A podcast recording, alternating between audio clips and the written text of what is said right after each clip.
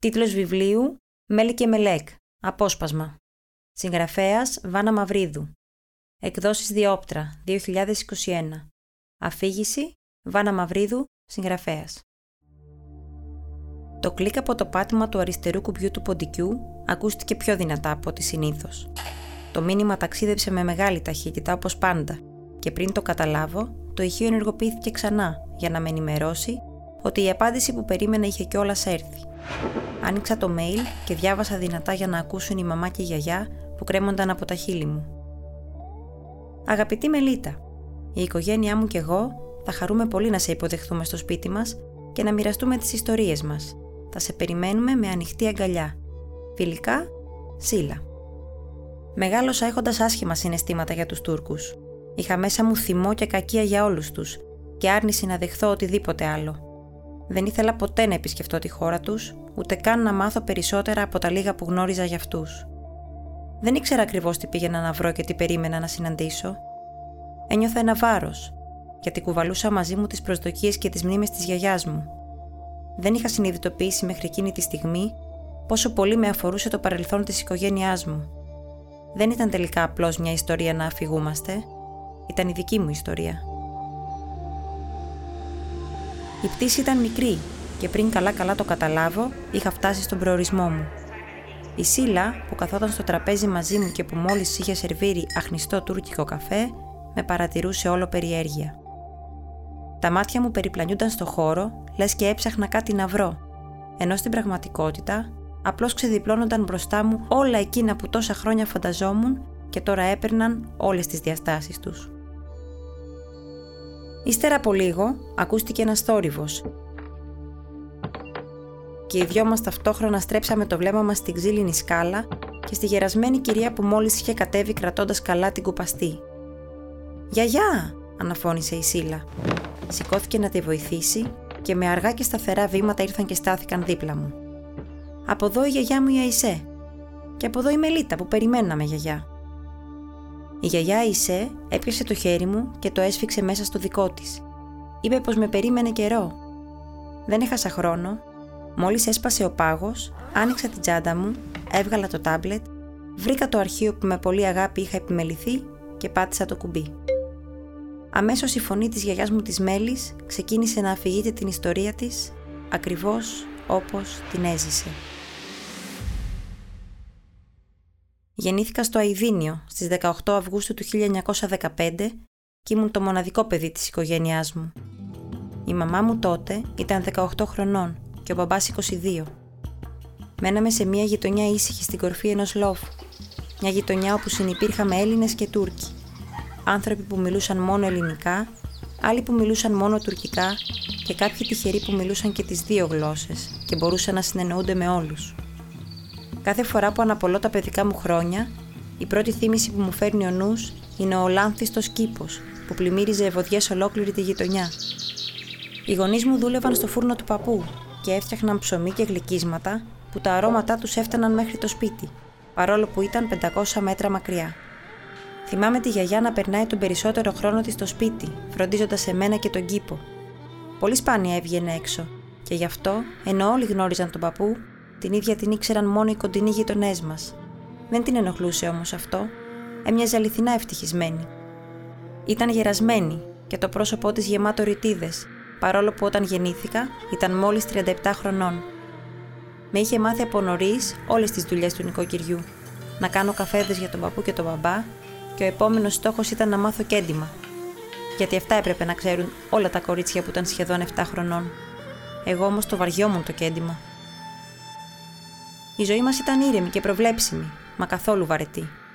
Περνούσαμε ωραία, ακόμα κι αν κάναμε κάθε μέρα σχεδόν τα ίδια πράγματα. Δεν πίστευα ότι μπορώ να θυμηθώ τόσα πολλά, μα κάθε φορά που αναπολώ το παρελθόν, βλέπω μπροστά μου ολοκάθαρα όλους εκείνους τους φίλους που μοιράστηκα μαζί τους τα ανέμελα παιδικά μου χρόνια. Ήταν ανέμελα, γιατί οι γονείς όλων μας φρόντισαν να μην καταλάβουμε ποτέ πόσο επικίνδυνα ήταν τα πράγματα στη Μικρά Ασία. Και πόσο κοντά ήταν η στιγμή που ένας πόλεμος θα μας χτυπούσε την πόρτα. Γιατί αυτό κάνουν οι γονείς. Προστατεύουν τα παιδιά τους από τη φρίκη του πολέμου. Η Μελέκ ήταν η αγαπημένη κούκλα μου, που που μου την έραψε η γιαγιά μου όταν γεννήθηκα και από τότε την έπαιρνα μαζί μου παντού. Το σώμα της ήταν άσπρο, φορούσε ένα ροζ ριγέ φόρεμα και γαλάζια παπουτσάκια. Είχε δυο μακριές καστανές πλεξούδες με δύο μπλε φιωγκάκια και δυο μάτια μεγάλα και μαύρα σαν τα δικά μου. Η Μελέκ ήταν σαν τη μικρή αδερφή που δεν είχα. Θυμάμαι ακόμη τον Κωστή, την Άννα, τον Αχμέτ και τον Παντελή. Όταν μαζευόμασταν όλοι μαζί, οι φωνές μας ακούγονταν ως το τελευταίο σπίτι της πόλης, αλλά κανείς δεν μας μάλωνε. Σε γενικές γραμμές ζούσαμε σε μια πολύ ήσυχη, που τίποτα αξιοσημείωτο δεν συνέβαινε ποτέ. Ευτυχώς. Και λέω ευτυχώς, γιατί πολύ γρήγορα θα καταλάβαινα πως τα αξιοσημείωτα συνήθως κρύβουν κάτι κακό και σπάνια κάτι καλό. Λίγες μέρες μετά τα έβδομα γενέθλιά μου, είχα αρχίσει να καταλαβαίνω πως κάτι δεν πήγαινε καλά. Κάτι είχε αλλάξει. Οι γονείς μου ήταν ανήσυχοι και όλος υγοψιθύριζαν αγχωμένοι. Απ' τα λίγα που είχα καταφέρει να ακούσω, είναι πως κάποιος Κεμάλ ετοίμαζε κάτι για μια καταστροφή και πως όλοι θα έπρεπε να μετακομίσουμε. Να μετακομίσουμε? Και πού να πάμε, αφού εδώ είναι το σπίτι μας? Ρώτησα ένα βράδυ τη μαμά, σφίγγοντας στην αγκαλιά μου τη Μελέκ με τόση δύναμη που ένιωσα πως ήμασταν ένα σώμα. Εκείνο το βράδυ είχα τον πρώτο και πιο έντονο εφιάλτη της ζωής μου. Μια μάγισσα με μεγάλη, χοντρή και γαμψή μύτη που στην άκρη είχε μια γιγάντια ελιά, όπως αυτές που μας έλεγε η γιαγιά στις αστείες ιστορίες της. Είχε έρθει στο σπίτι μας και με το «έτσι θέλω» είχε στρογγυλοκαθίσει στην πολυθρόνα του παππού. Αυτό δεν ήταν καθόλου αστείο. Προσπαθούσα στο όνειρό μου να τη διώξω, χτυπώντας τη με τη μυγοσκοτώστα της γιαγιάς, μα εκείνη δεν έφευγε με τίποτα. Και όχι μόνο δεν έφευγε, αλλά ήθελε να μας διώξει και από το σπίτι μας. Αργότερα βέβαια θα καταλάβαινα πως η καταστροφή δεν ήταν μια γριά μάγισσα, μα σκέτη καταστροφή. Καταστροφή όνομα και πράγμα. Από αυτές τις ανεπανόρθωτες που στο πέρασμά τους τα διαλύουν όλα. Ήταν πόλεμος. «Και πώς μπορούμε να είμαστε σίγουροι ότι εκεί θα είναι καλύτερα?» ρώτησα κάποια στιγμή τη μαμά μου και θυμάμαι ολοκάθαρα το διάλογο που ακολούθησε. «Για να είμαι ειλικρινής, μωρό μου, δεν ξέρω αν θα είναι. Εκείνο όμως για το οποίο δεν αμφιβάλλω καθόλου είναι ότι αν δεν φύγουμε σύντομα, θα ζήσουμε μέρες που δεν έχουμε φανταστεί. Και αυτό δεν το θέλουμε ούτε εμείς, ούτε εσύ». Το επόμενο πράγμα που θυμάμαι έντονα είναι το χέρι της μαμάς να με τραβάει βιαστικά. Ίσα που πρόλαβα να ρίξω μια τελευταία ματιά στο σπίτι που γεννήθηκα και μεγάλωσα, πριν με σηκώσει σφιχτά στην αγκαλιά της και ακολουθήσουμε δακρυσμένες τον μπαμπά. Η μαμά είχε πει πως δεν θα μπορούσαμε να πάρουμε τα πράγματά μας μαζί, αλλά θα επιστρέφαμε μετά από λίγο καιρό για να τα πάρουμε. Το μόνο πράγμα που ζήτησα να πάρω μαζί ήταν η Μελέκ. Δεν θα μπορούσα να φύγω χωρίς αυτή, όμως δυστυχώς, πάνω στη βιασύνη και τα τρεχαλιτά μου, παρέπεσε χωρίς να το προσέξω, και όταν κατάλαβα ότι δεν την κρατούσα πια, βρισκόμαστε ήδη αρκετά μακριά. Μια εβδομάδα μετά, ολόκληρος ο ελληνισμός της Μικράς Ασίας ξυριζώθηκε. Οι φλόγες από την προκυμαία της Μύρνης φαίνονταν ακόμα και στο νησί που είχαμε βρεθεί. Η νύχτα έγινε μέρα από τη φωτιά. Το φθινοπορεινό αεράκι έφερε τη μυρωδιά από τον παρούτι και της σφήνωσε τόσο μέσα στα ρουθούνια μου, που χαράχτηκε ανεξίτηλα στην ψυχή μου. Ακριβώς όπως ήταν χαραγμένη και η μυρωδιά από το φούρνο του παππού. Η μια μυρωδιά γλυκιά και η άλλη πικρή. Τις θυμάμαι ακόμα και τις δύο. Διαβάσαμε στις εφημερίδες ότι ο στρατός των Τούρκων λαιλατούσε ό,τι έβρισκε στο πέρασμά του.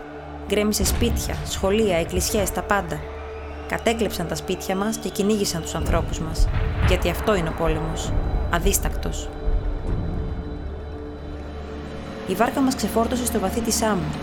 Όλοι ξεκινήσαμε με τα πόδια με τις λιγοστές αποσκευές μας να προχωράμε προς το άγνωστο. Άλλοι επιβιβάστηκαν σε άλλες βάρκες με επίσης άγνωστο προορισμό. Κάποιοι είχαν όνειρο να πάνε στην Αθήνα, άλλοι στη μακρινή Αμερική, αλλά εμείς δεν θέλαμε να πάμε πολύ μακριά, γιατί οι γονείς μου πίστευαν πως σύντομα θα επιστρέφαμε στο σπίτι. Όλα όσα θεωρούσα αυτονόητα, όλα εκείνα τα πράγματα που ήταν πάντα δεδομένα για μένα, τώρα έμοιαζαν μακρινή ανάμνηση. Ήθελα να φωνάξω δυνατά πως ήθελα να γυρίσω πίσω, πως ήθελα την παλιά ζωή μου ξανά. Μεγάλωσα απότομα, παιδί μου. Φοβόμουν πολύ. Φοβόμουν τα πάντα. Φοβόμουν το σκοτάδι, τις σκιές, τους θορύβους. Φοβόμουν ακόμα και τη βροχή. Φοβόμουν και τον ίδιο το φόβο μου. Και δεν τον ήθελα το φόβο. Με δυσκολία κατάφερα να κάνω κάποιους φίλους στο νησί, γιατί τα περισσότερα παιδιά με φώναζαν τουρκάκι, προσφυγάκι ή ξένοι. Αυτό στα αλήθεια δεν το άντεχα. Στο σχολείο ήμουν απομονωμένη και συχνά πυκνά γινόμουν περίγελος των παιδιών. Ο δάσκαλος δεν με προστάτευσε ποτέ, μα έμαθα να υπερασπίζομαι μόνη μου τον εαυτό μου. Δεν είχα κάνει τίποτα κακό. Δεν είχα φταίξει και δεν μου άξιζε αυτό που περνούσα. Από το Αϊδίνιο μας είχαν διώξει γιατί μιλούσαμε ελληνικά και στο νησί δεν μας ήθελαν γιατί νόμιζαν ότι μιλάμε τουρκικά. Παράλογο και άδικο μαζί. Το λόγο πήρε δακρυσμένη η γιαγιά Αϊσέ και αφηγήθηκε την ιστορία από τη δική της πλευρά. Ο μπαμπάς μου, ο Ξακουστός και χάν με τη μητέρα μου, τον αδερφό μου και μένα, εγκατασταθήκαμε εδώ λίγους μήνες μετά το διωγμό. Είχαμε ζήσει τα προηγούμενα επτά χρόνια στη Γαλλία όπου σπούδασε ο μπαμπάς ιατρική. Σπάνιο πράγμα εκείνη την εποχή να είναι κάποιος γιατρός. Δούλεψε για λίγο εκεί και μετά αποφάσισαν να γυρίσουμε πίσω στην πατρίδα. Το σπίτι ήταν τότε σε κακό χάλι. Όχι τελείως κατεστραμμένο, μα ένα τμήμα του ήταν διαλυμένο, ο κήπος καμένος και γενικώς αποτύπωνε την εικόνα της καταστροφής. Η ομορφιά και ερχοντιά του σπιτιού όμως δεν γινόταν να κρυφτούν, παιδί μου. Ένα απόγευμα αρκετό καιρό μετά την εγκατάστασή μας εδώ, καθώς παίζαμε στον κήπο, πρόσεξα πως κάτι υπήρχε μισοθαμένο δίπλα στη μάντρα. Έσκαψα γρήγορα με τα χέρια μου και με λίγη δύναμη τράβηξα προσεκτικά αυτό που είχα βρει. Στην αρχή πίστεψα πως ήταν κάποιο ρούχο, μα όταν τίναξα λίγο το ύφασμα που κρατούσα, ανακάλυψα ότι ήταν μια κούκλα. Λασπωμένη και ελαφρώς ξεμαλιασμένη, μα με λίγη φροντίδα θα γινόταν τέλεια. Με τη μαμά την πλύναμε, τη στενήσαμε τα μαλλιά και εκείνη έραψε μια γραμμική τρύπα στο κούτελό της με τέτοιο τρόπο που στο τέλος έμοιαζε σαν να της είχε κάνει ράματα, όπως αυτά που έκανε ο μπαμπάς στα παιδιά όταν χτυπούσαν. Στην εσωτερική μεριά του φορέματος, πρόσεξα ότι ήταν γραμμένο με αχνά γράμματα ένα όνομα. Μελέκ. Αναρωτήθηκα αν ήταν το όνομα της κούκλας ή του κοριτσιού που την είχε πριν από μένα. Αποφάσισα ότι αυτό δεν είχε και πολύ σημασία και έτσι από εκείνη τη στιγμή ξεκίνησα να τη φωνάζω Μελέκ. Για κάμποσο καιρό ήταν το αγαπημένο παιχνίδι μου. Ήμουν περήφανη που την είχα ανακαλύψει μόνη μου, σαν να ήταν κάποιος θησαυρός. Στα επόμενα γενέθλιά μου όμως, ο μπαμπάς μου είχε φέρει από τη Σμύρνη μια πανάκριβη πορσελάνινη κούκλα, που ομοιά της δεν είχα ξαναδεί. Έτσι σύντομα η Μελέκ πέρασε σε δεύτερη μοίρα, ώσπου ήρθε η στιγμή που σταμάτησα τελείως να την παίζω και δεν την αναζήτησα ποτέ ξανά. Ήταν εκείνη η νύχτα που παρατήρησα για πρώτη φορά τη μαμά να κοιτά κάτι παλιά αντικείμενα που είχε τοποθετημένα με απόλυτη τάξη σε ένα μεγάλο και βαρύ ξύλινο μπαούλο στο δωμάτιό της, που μέχρι τότε δεν ήξερα καν ότι άνοιγε. «Τι είναι αυτά, μαμά?» τη ρώτησα. «Είναι αναμνήσεις μιας ζωής, μωρό μου, μιας άλλης ζωής», μου είπε, και έκλεισε βιαστικά τον μπαούλο. Χρόνια αργότερα η μητέρα μου αποφάσισε να μας εκμυστηρευτεί το τι έκρυβε μέσα σε εκείνο τον μπαούλο. Όταν άνοιξε το καπάκι, μια μυρωδιά κλεισούρας ξεχύθηκε στο χώρο. Τίποτα δεν ήταν αστραφτερό ή πολύτιμο όπως φανταζόμασταν με τον αδερφό μου. Ή μάλλον ακριβό δεν ήταν, γιατί πολύτιμο ήταν σίγουρα. Στο σεντούκι, η μαμά είχε φυλάξει όλα όσα κατάφερε να διασώσει από το σπίτι που είχε λαιλατηθεί πριν το ανακαινήσουμε. Άρχισε να βγάζει ένα-ένα τα αντικείμενα από μέσα και να μου λέει για το καθένα την ιστορία που είχε φανταστεί και γιατί είχε αποφασίσει να το φυλάξει. Όταν τελείωσε, μου ζήτησε να της υποσχεθώ ότι δεν θα ξεχάσω. «Να μην ξεχάσεις ότι εδώ πριν από εμάς ζούσε μια άλλη οικογένεια, αγαπημένη, και όλα αυτά της ανήκουν. Αν δεν έρθουν εκείνοι να μας βρουν, να τους βρεις εσύ.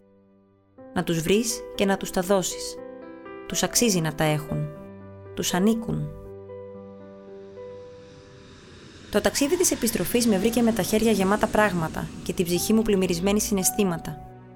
Ταυτόχρονα όμως, ένιωθα και τελείως ανάλαφρη. Σκεφτόμουν όλα όσα είχα ακούσει, όσα ήξερα από πριν, όσα έμαθα εκεί και όσα είχα συνδέσει μετά από αυτή τη συνάντηση. Δύο οικογένειες σχεδόν ίδιες. Δύο γυναίκες με χρυσή καρδιά που μόνο το καλό είχαν μέσα τους. Μία από την Ελλάδα και μία από την Τουρκία.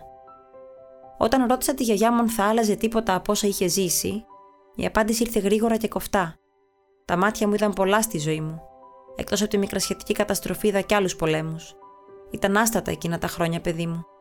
Είδα ανθρώπους από διαφορετικές χώρες να σκοτώνονται για το ποιος είναι ο πιο ισχυρός, αλλά και Έλληνες να τρώγονται μεταξύ τους για τον ίδιο ακριβώς λόγο. Βία πολλή και ανθρωπιά λίγη. Όχι, τίποτα δεν θα άλλαζα από το παρελθόν μου. Το σημαντικό δεν είναι να αποφεύγουμε τα αρνητικά και τα δεινά, Μελίτα μου, αλλά να καταφέρνουμε να βλέπουμε το φως μέσα σε αυτά. Και αυτή η οικογένεια είναι το φως. Κράτησε τις αναμνήσεις μας ζωντανές, για εμάς, χωρίς καν να μας γνωρίζει. Μας σεβάστηκε, μας αναζήτησε, μας αγάπησε. Έπιασε και κράτησε στο χέρι της για λίγο το φλιτζανάκι του καφέ του μπαμπά της και προσποιήθηκε ότι μύρισε το άρωμα του φρεσκοψημένου καφέ του. Χάιδεψε τη φωτογραφία με τους γονείς και τους παππούδες της, τη σήκωσε και τη στερέωσε πάνω στον ξύλινο μπουφέ ανάμεσα στις πρόσφατες φωτογραφίες των παιδιών των παιδιών της. Άγγιξε απαλά την κουβέρτα και τα κουζινικά της, ενώ ένα καλοσχηματισμένο χαμόγελο είχε φωτίσει το πρόσωπό της. Φαινόταν πως όσο τα κοιτούσε, έβλεπε μπροστά στα μάτια της εικόνες και μνήμες να ζωντανεύουν. Προσπέρασε τα κοσμήματα και τον τενεκέ που ήξερε πολύ καλά τι είχε μέσα, λες και δεν είχαν καμία απολύτως αξία. Κοίταξε πάλι τη Μελέκ και είπε: «Η Μελέκ ένωσε δύο οικογένειες, δύο λαούς, δύο χώρες γειτονικές μα ξένες. Γεφύρωσε την απόσταση που στα μάτια των ανθρώπων φαντάζει τεράστια, αλλά τελικά δεν είναι και τόσο μεγάλη. Η Μελέκ δεν είναι απλά και μόνο μια πάνινη κούκλα που έραψε η γιαγιά μου όταν γεννήθηκα. Η Μελέκ είναι η ειρήνη. Είναι η αγάπη. Είναι το καλό».